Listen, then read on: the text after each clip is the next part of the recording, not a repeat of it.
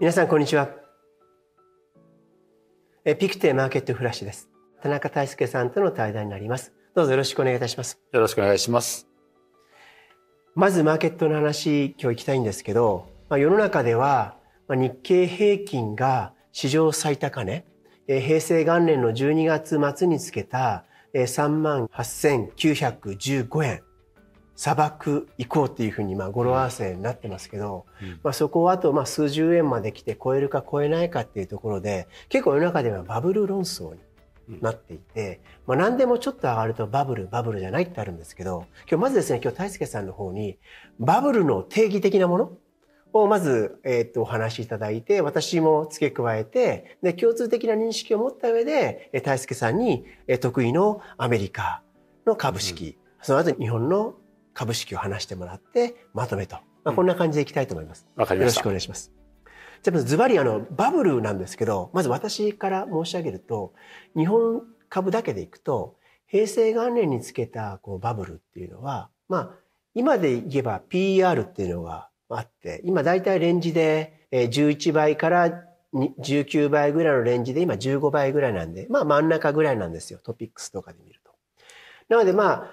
そのバリエーションっていう業績面から見ると、えー、まあ高くも安くもないと。やっとその水準になったなと。ですからまあ今後はやっぱり、えー、業績面で再度期待を、マーケットの期待を超えることができるかどうかっていうので、まあまともな相場、まあグローバルに応じた相場だなと思っています。そうした中でその平成元年、えー、1989年、多分若い方は生まれてないかもわかりませんけど、その時はもともとちゃんと業績の相場だったんですけど、えー、途中からですね、そのバリエーションっていうのが、PR が今15倍ってさっき申し上げましたけども、その3倍とか4倍の50倍とか60倍で平均で取引されていて、えー、途中からですね、まあ、土地神話という土地が上がり続けるんだっていうことで、まあ、大輔さんもご存知の旧レシオっていうのが出てきて、ルール変えちゃったと。まあ、そして最後行き詰まっちゃったっていう見方で、まあ、これは僕もバブルだったなと思ってるんですけど、まあ、そのあたりから大輔さん、まあ、日本について、あともアメリカについて、最近のそのバブル論争について、まずお願いできますか？バブルっていう言葉がかなり普及したことで、はい、相場が早いと、すぐにこれはバブルじゃないかっていう声が出てくるんですよね。そうですね。コロナになって2020年3月に相場が急落した。はい、そこから反発して、で、4月、5月、6月ぐらいになると、もうバブルじゃないか、バブルじゃないかってあちこちで聞かれたんですよ。そうですね。でも、ここまで金利下げて、普通は人生でめったに会えないようなすごい株式大相場が来るんですという認識からすると、いや、まだ入り口だと思いますよっていう話なんですね。これがゆくゆくバブルになるかどうかはわからない。でも少なくとも現時点においてトレンドが始まったばっかりじゃないですかっていうのがまあ、実態ですよね。ですから私が普通バブルって考えるのは一つは経済って数勢的なトレンドがありますよね。はい、で何らかの債券債務がそれから著しく逸脱してしまってる。うん、その中で特に債務サイド、まあ、お金を借りるとか調達するサイドでかなりの無理がいっている。あるいは運用サイドの方で相当な含み益が出てきてしまってちょっとしたショックでみんなで売り逃げラッシュになってしまう。まあ、こういうことが相まって初めてバブル、バブルの破裂っていうことが起こると。まあ、こういう認識ではいるんです。ですから今回じゃあどうなんだって言ったときに、はい、ぜひ。今、糸島さんおっしゃった通りで、PR が15倍、16倍ですと言ってこれがバブルかって言われたら、いや、正常に戻っただけじゃないですか。で、いいですか？ね。ですよね。はい。で、1990年、89年のあの PR が60倍だって言ってたあの時期っていうのはこれ日本の株価の時価総額が世界の半分超えたっておかしくないみたいなことを言う専門家がいっぱい出てきてたんですよね。ねですからこれからはもう日本の時代だと。だけどその一人当たりの生産あるいは生産性って考えてた時に1億人の人口の国の株式が世界の半分を占めるという事態が一体どういうことかって言ったらこれはもうやっぱり逸脱した話ですよね。はい、だからあの当時私は金利が1989年こう上がり始めた時にもうこの金利が上がる時には普通株は下がるのでって言って当時株全部売ってはい。で債券に乗り換えたっていうこういうことをやって本当に忠実にやったんです。まあ、今回のことを考えるとよくわからなくなってるのは金利がこんなに高いそうすると普通は株は上がらないでもここまで金利上げてもなかなかコロナの後って景気悪くならないんだ逆業績が来ないんだっていう雰囲気の中で株全体支えられてる。だけれどもガファムあるいは NVIDIA こういうトップいくつかの企業を除くとその他のところはさほど上がってない。ということはこれ特殊な事情でつまり今生成 AI とそれから次おそらく半導体一般とっていう形で連なっていく、これは別の需要別のサイクルで動いてるってことをみんなが認識してそれに乗っかってると。でその他の銘柄はっていうと十分に上がってるわけではない。でそういう先導役がいて上がってってこれが調整されるというような時にリバランスで上がるからまあそれでも底堅くいってるけれどもっていう範囲ですよね。ですから少なくとも株式相場これ日本を見てもアメリカを見てもこれでバブルだというのにはあまりにも時期尚早だっていうのが私の認識です。はい。そうしますと今これ、今の話でいくと、まあ、日本株も世界株も両方とも大輔さんはえバブルではなくて、今はまだ正常な状態？ということですね。で私もまあ同じ認識なんですが、でも世の中どうでしょう？なぜこうすぐ上がるとバブルって言ってしまうのか？でそこで多分物事をこう冷静に私は見てないような気もするんですけど、このあたりの人々の考え方っていうのは、これはどう考えたらいいんでしょうかね？あの怖いっていう言葉の裏返しのような感じはしますよね。ね相場が早い、はい。怖い、飛び乗れない、あるいは買ったはいいけれども、はい。随分高いところのコストで買って止まって落ちたらどうしようっていうこういう不安が常につきまとってるからそれをバブルという言葉で象徴的に語ってるというふうにしか受け取れないですよね。でこれそこの中の真実があるとすればどんな相場でも早く上がれば必ず反落の力学って生むわけですよね。早く入ってきた人はその後の相場急騰で相当な含み益が出る。はい。いざとなったら売って逃げればいいという圧力がある。それから後で入った人は、こんな高いところで買ったけどどうしようって言って、でももう乗るしかない。こんな速い相場だからやるしかないって言って飛び乗った。でもこれがぐらついて降りてきた時に、この人たちは、ああ大変だと。下の方にこんなにリグえる人たちがいたら、これ落ちた時にものすごいことになるじゃないかっていう。これがまあ普通に相場で起こる力学なので、やっぱり1月、2月、ここに至るまで、これだけ早く上がった相場が、どっかしらで調整を迎えるってことは起こりうると。でもこれって普通に起こる自律調整の範囲ですよね。じゃあ落ちた時に半導体サイクルが変わるんだろうかっていうと、多くの人は、いや、これ半導体は24年から25年、底打ちして上向いていくだろう。そして生成 AI の需要があるから、その後、27年、28年、30年、大きな流れは需要いい方向じゃないか。まあそういうふうに見てるんであれば、その種の自律調整以外にトレンドとして終わるっていうには時期尚早すぎる。まだまだ入り口の方だという認識ではいます。あの、そうしますと今入り口の方にいるというので多分視聴者の皆様が入り口ってことはじゃあ出口いつなの？もっと言うとどれくらいの期間ぐらいまではそういったトレンドが続くと見ればいいのかっていうのを多分一つ聞きたいと思いますし今大輔さんからあった通り年初から特に急騰して2月は特にえー AI 関係半導体関係がさらに上がったという中でこの早すぎたところの考え方こう多分整理したいと思うんですよ。まあ多分あの今までの動画でもお話しされていますけれども、まあ簡単にポイントをいただけたら助かります。そうですね。まあ1月もですね、あれだけ早かったので、はい。私は NVIDIA にしろ、半導体にしろ、どっかで足踏みするんじゃないかっていうことで、注意した場面っていくつかあるんです。はい。金利が一時4%割れ下がってたのが、4.1、4.2と上がってくると。これってやっぱり株に対して悪さするんじゃないかっていうことを警戒した場面もある。でも、そういう場面で売られそうになると、あれ？売られないって言った瞬間にすごい買い手が出てきて持ち上げられるということを繰り返してきた。まあ、これだけ世の中、あ持たざる恐怖、出遅れ恐怖っていうのが強くて、まだまだ後から買ってくる人がいるんだっていうのをそこで確認したわけですよね。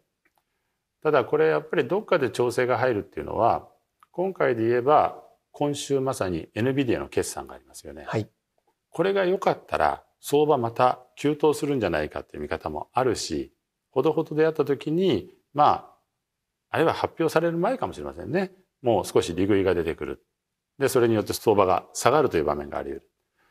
る。で私はまあこの NVIDIA の決算のあたりがこういう波で言うと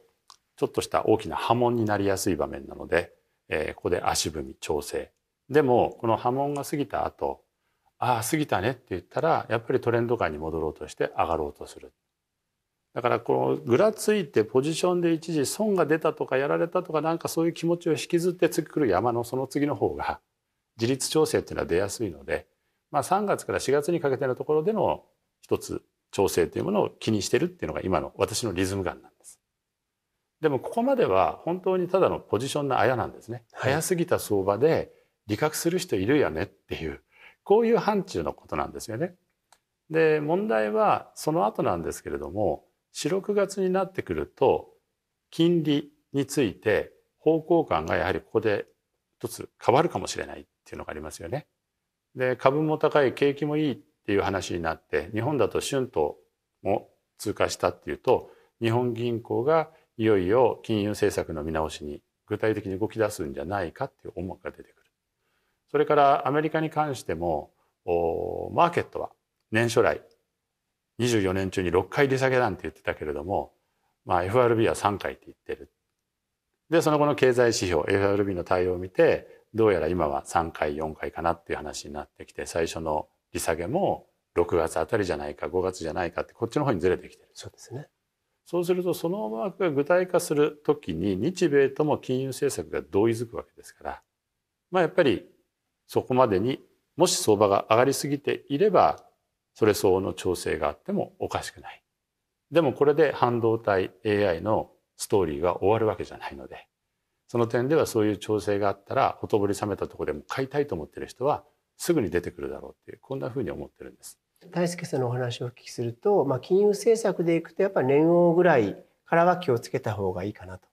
いう感じですかね。まあ、気をつけるということと同時に出遅れてる人もチャンスが来ますという話でもありますよね。でその後っていうのは1年2年3年で期間長す長くするたびにやっぱり考えなきゃいけないのはファンダメンタルズということになってくる。はい、だから実際に景気が悪くなってきたで金利もやっぱり下がるんだって分かってきたという時に、まあ、多くの人たちは景気が本格的に悪化するんだったら逆業績的に相場下がるだろうでその時に生成 AI とか半導体というのも巻き込まれるのかなっていうところですよね。私はトレンドとしては巻き込まれない。だけれども他の株がもし落ちるんだったら利が乗っているこれら生成 AI 半導体も利益を出して埋め合わせをするという売られ方は当然あり得るのでそういう調整は起こりますよね。でもその先でみんな思うのは金利が下がったらいずれグロース系にとってはプラスになるはずだしその時には生成 AI 半導体は真っ先に来るだろうっていうこういう思いになってきますよね。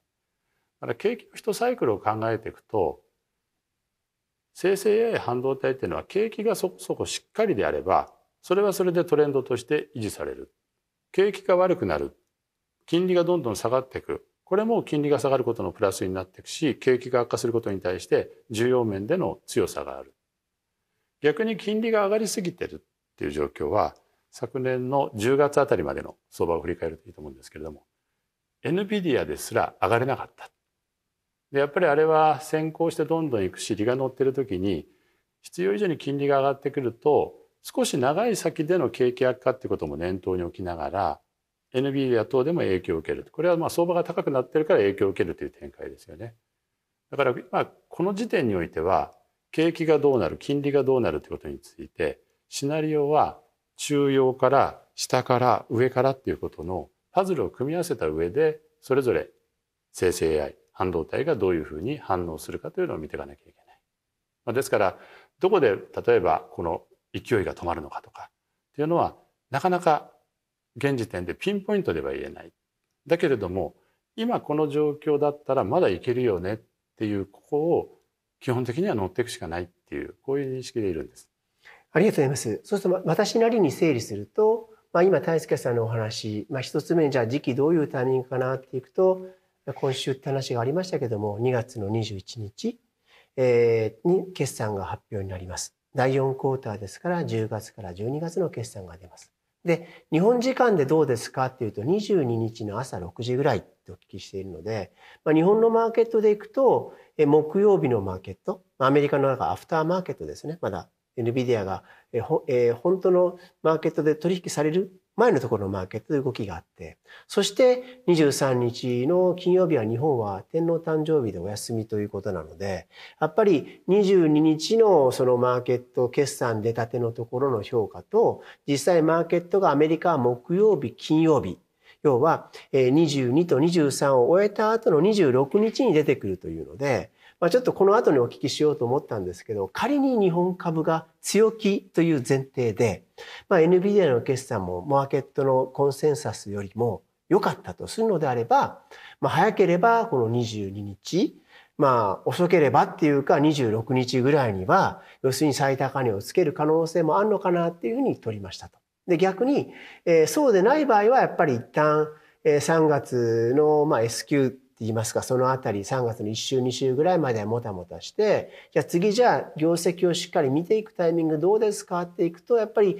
そこから3ヶ月後ですから、えー、5月ですかね。5月のまあ中旬に今度は第1クォーターっていう決算が出るんで、まあそこでの決算の3ヶ月ごとの確認と。で、NVIDIA は3ヶ月ごとしか将来のこと話さないんですよ。で、マネジメントの方も3ヶ月のことのコメントを話すけども、それ以上は喋らないと言われてる。で、一番大事なのは、その大輔さんが言ったトレンドが続くかどうかってことでいくと、やはりトラディショナル、伝統的なこの今あるサーバー、まあ、クラウドのサーバーみたいなものが全部 AI に変わるんだ的なものでマーケット盛り上がってるわけなんで、それが本当に信じれるかどうか。このあたりやっぱ一つ一つ確認しながら、まあ、息の長い相場になるのか、一時的なものになるのか、それとはまたゲームチェンジャーが起きるのかっていうことをですね、見ていくのかなっていうふうに見てますけど、大輔さんいかがでしょうか、いや、もうまさにその通りだと思いますね。で、ただ AI っていうのは、はい、おそらく繰り返し繰り返しえそんなことにもなるの？っていうニュースがまだまだ続くんだろうというふうに思うんです。はい、でこれまでも実態よくわからないけれども、はい、NVIDIA それからガファムの5社、はい、この辺りだったらもう世界のビジネスを引っ張ってる、はい、資金調達能力も高い。こういう企業があそれを引っ張ってるってことで彼らだったら何かするんだろう？できるんだろう？っていう目でみんなが見てる。ですから一つニュースが出るともう過剰反応って言っていいぐらいにわーっとこうみんな飛び乗ってきてっていうことを繰り返してますよね。まあ、そういう意味で相場が終わりにくいっていうふうには終わってる思ってるんです。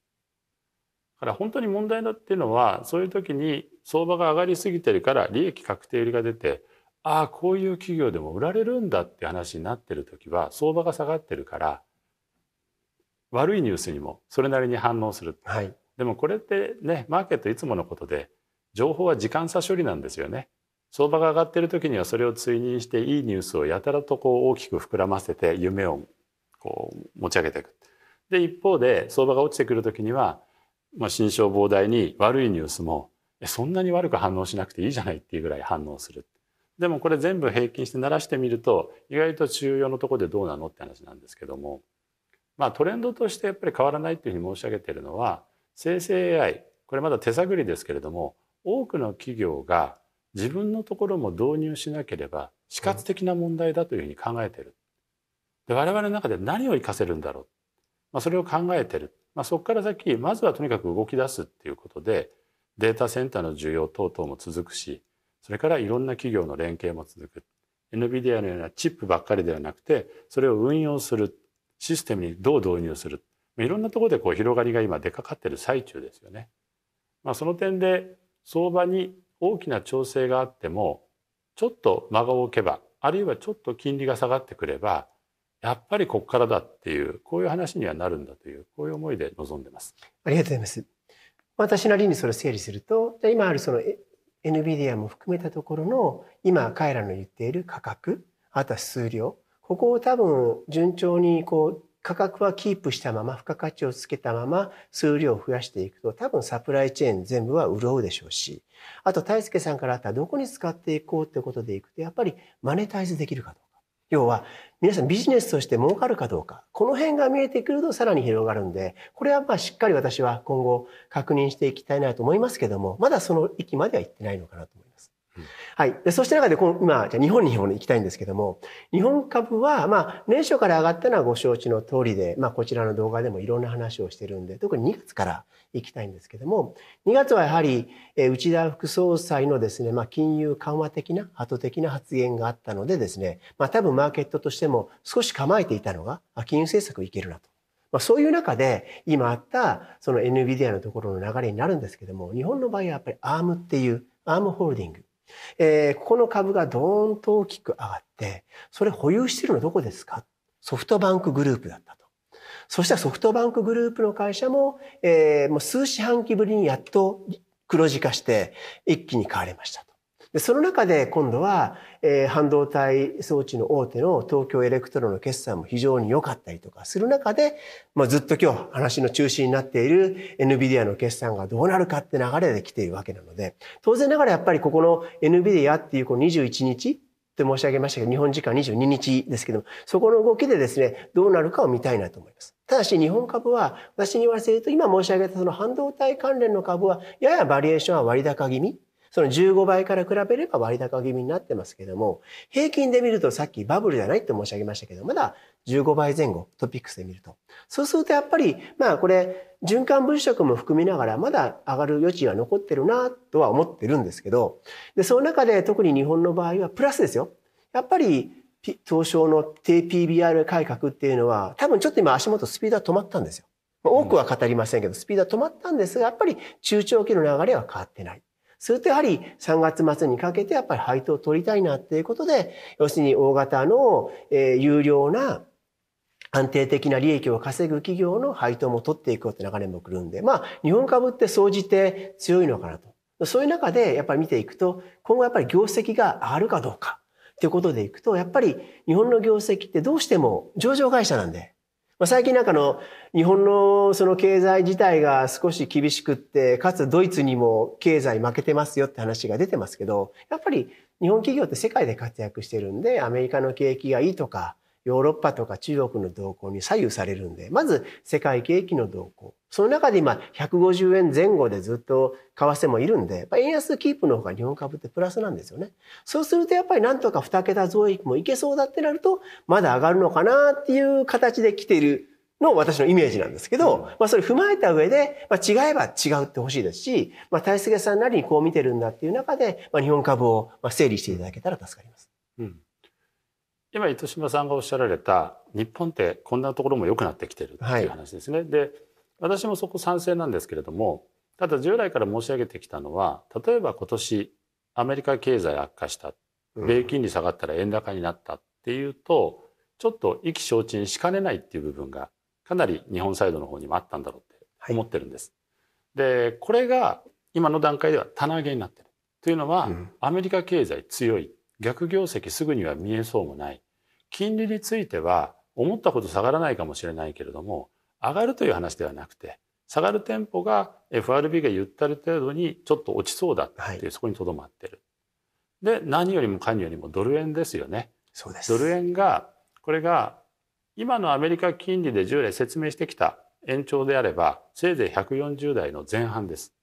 でもそれを超えて150にも乗ってるっていうところには、日本銀行がすぐさま金融緩和解除には向かわないとか、あるいは向かうにしても、そこから先はそんなに引き締めを急ぐわけでもないということについてもみんな認識を持ち始めたとか、っていうのもあります。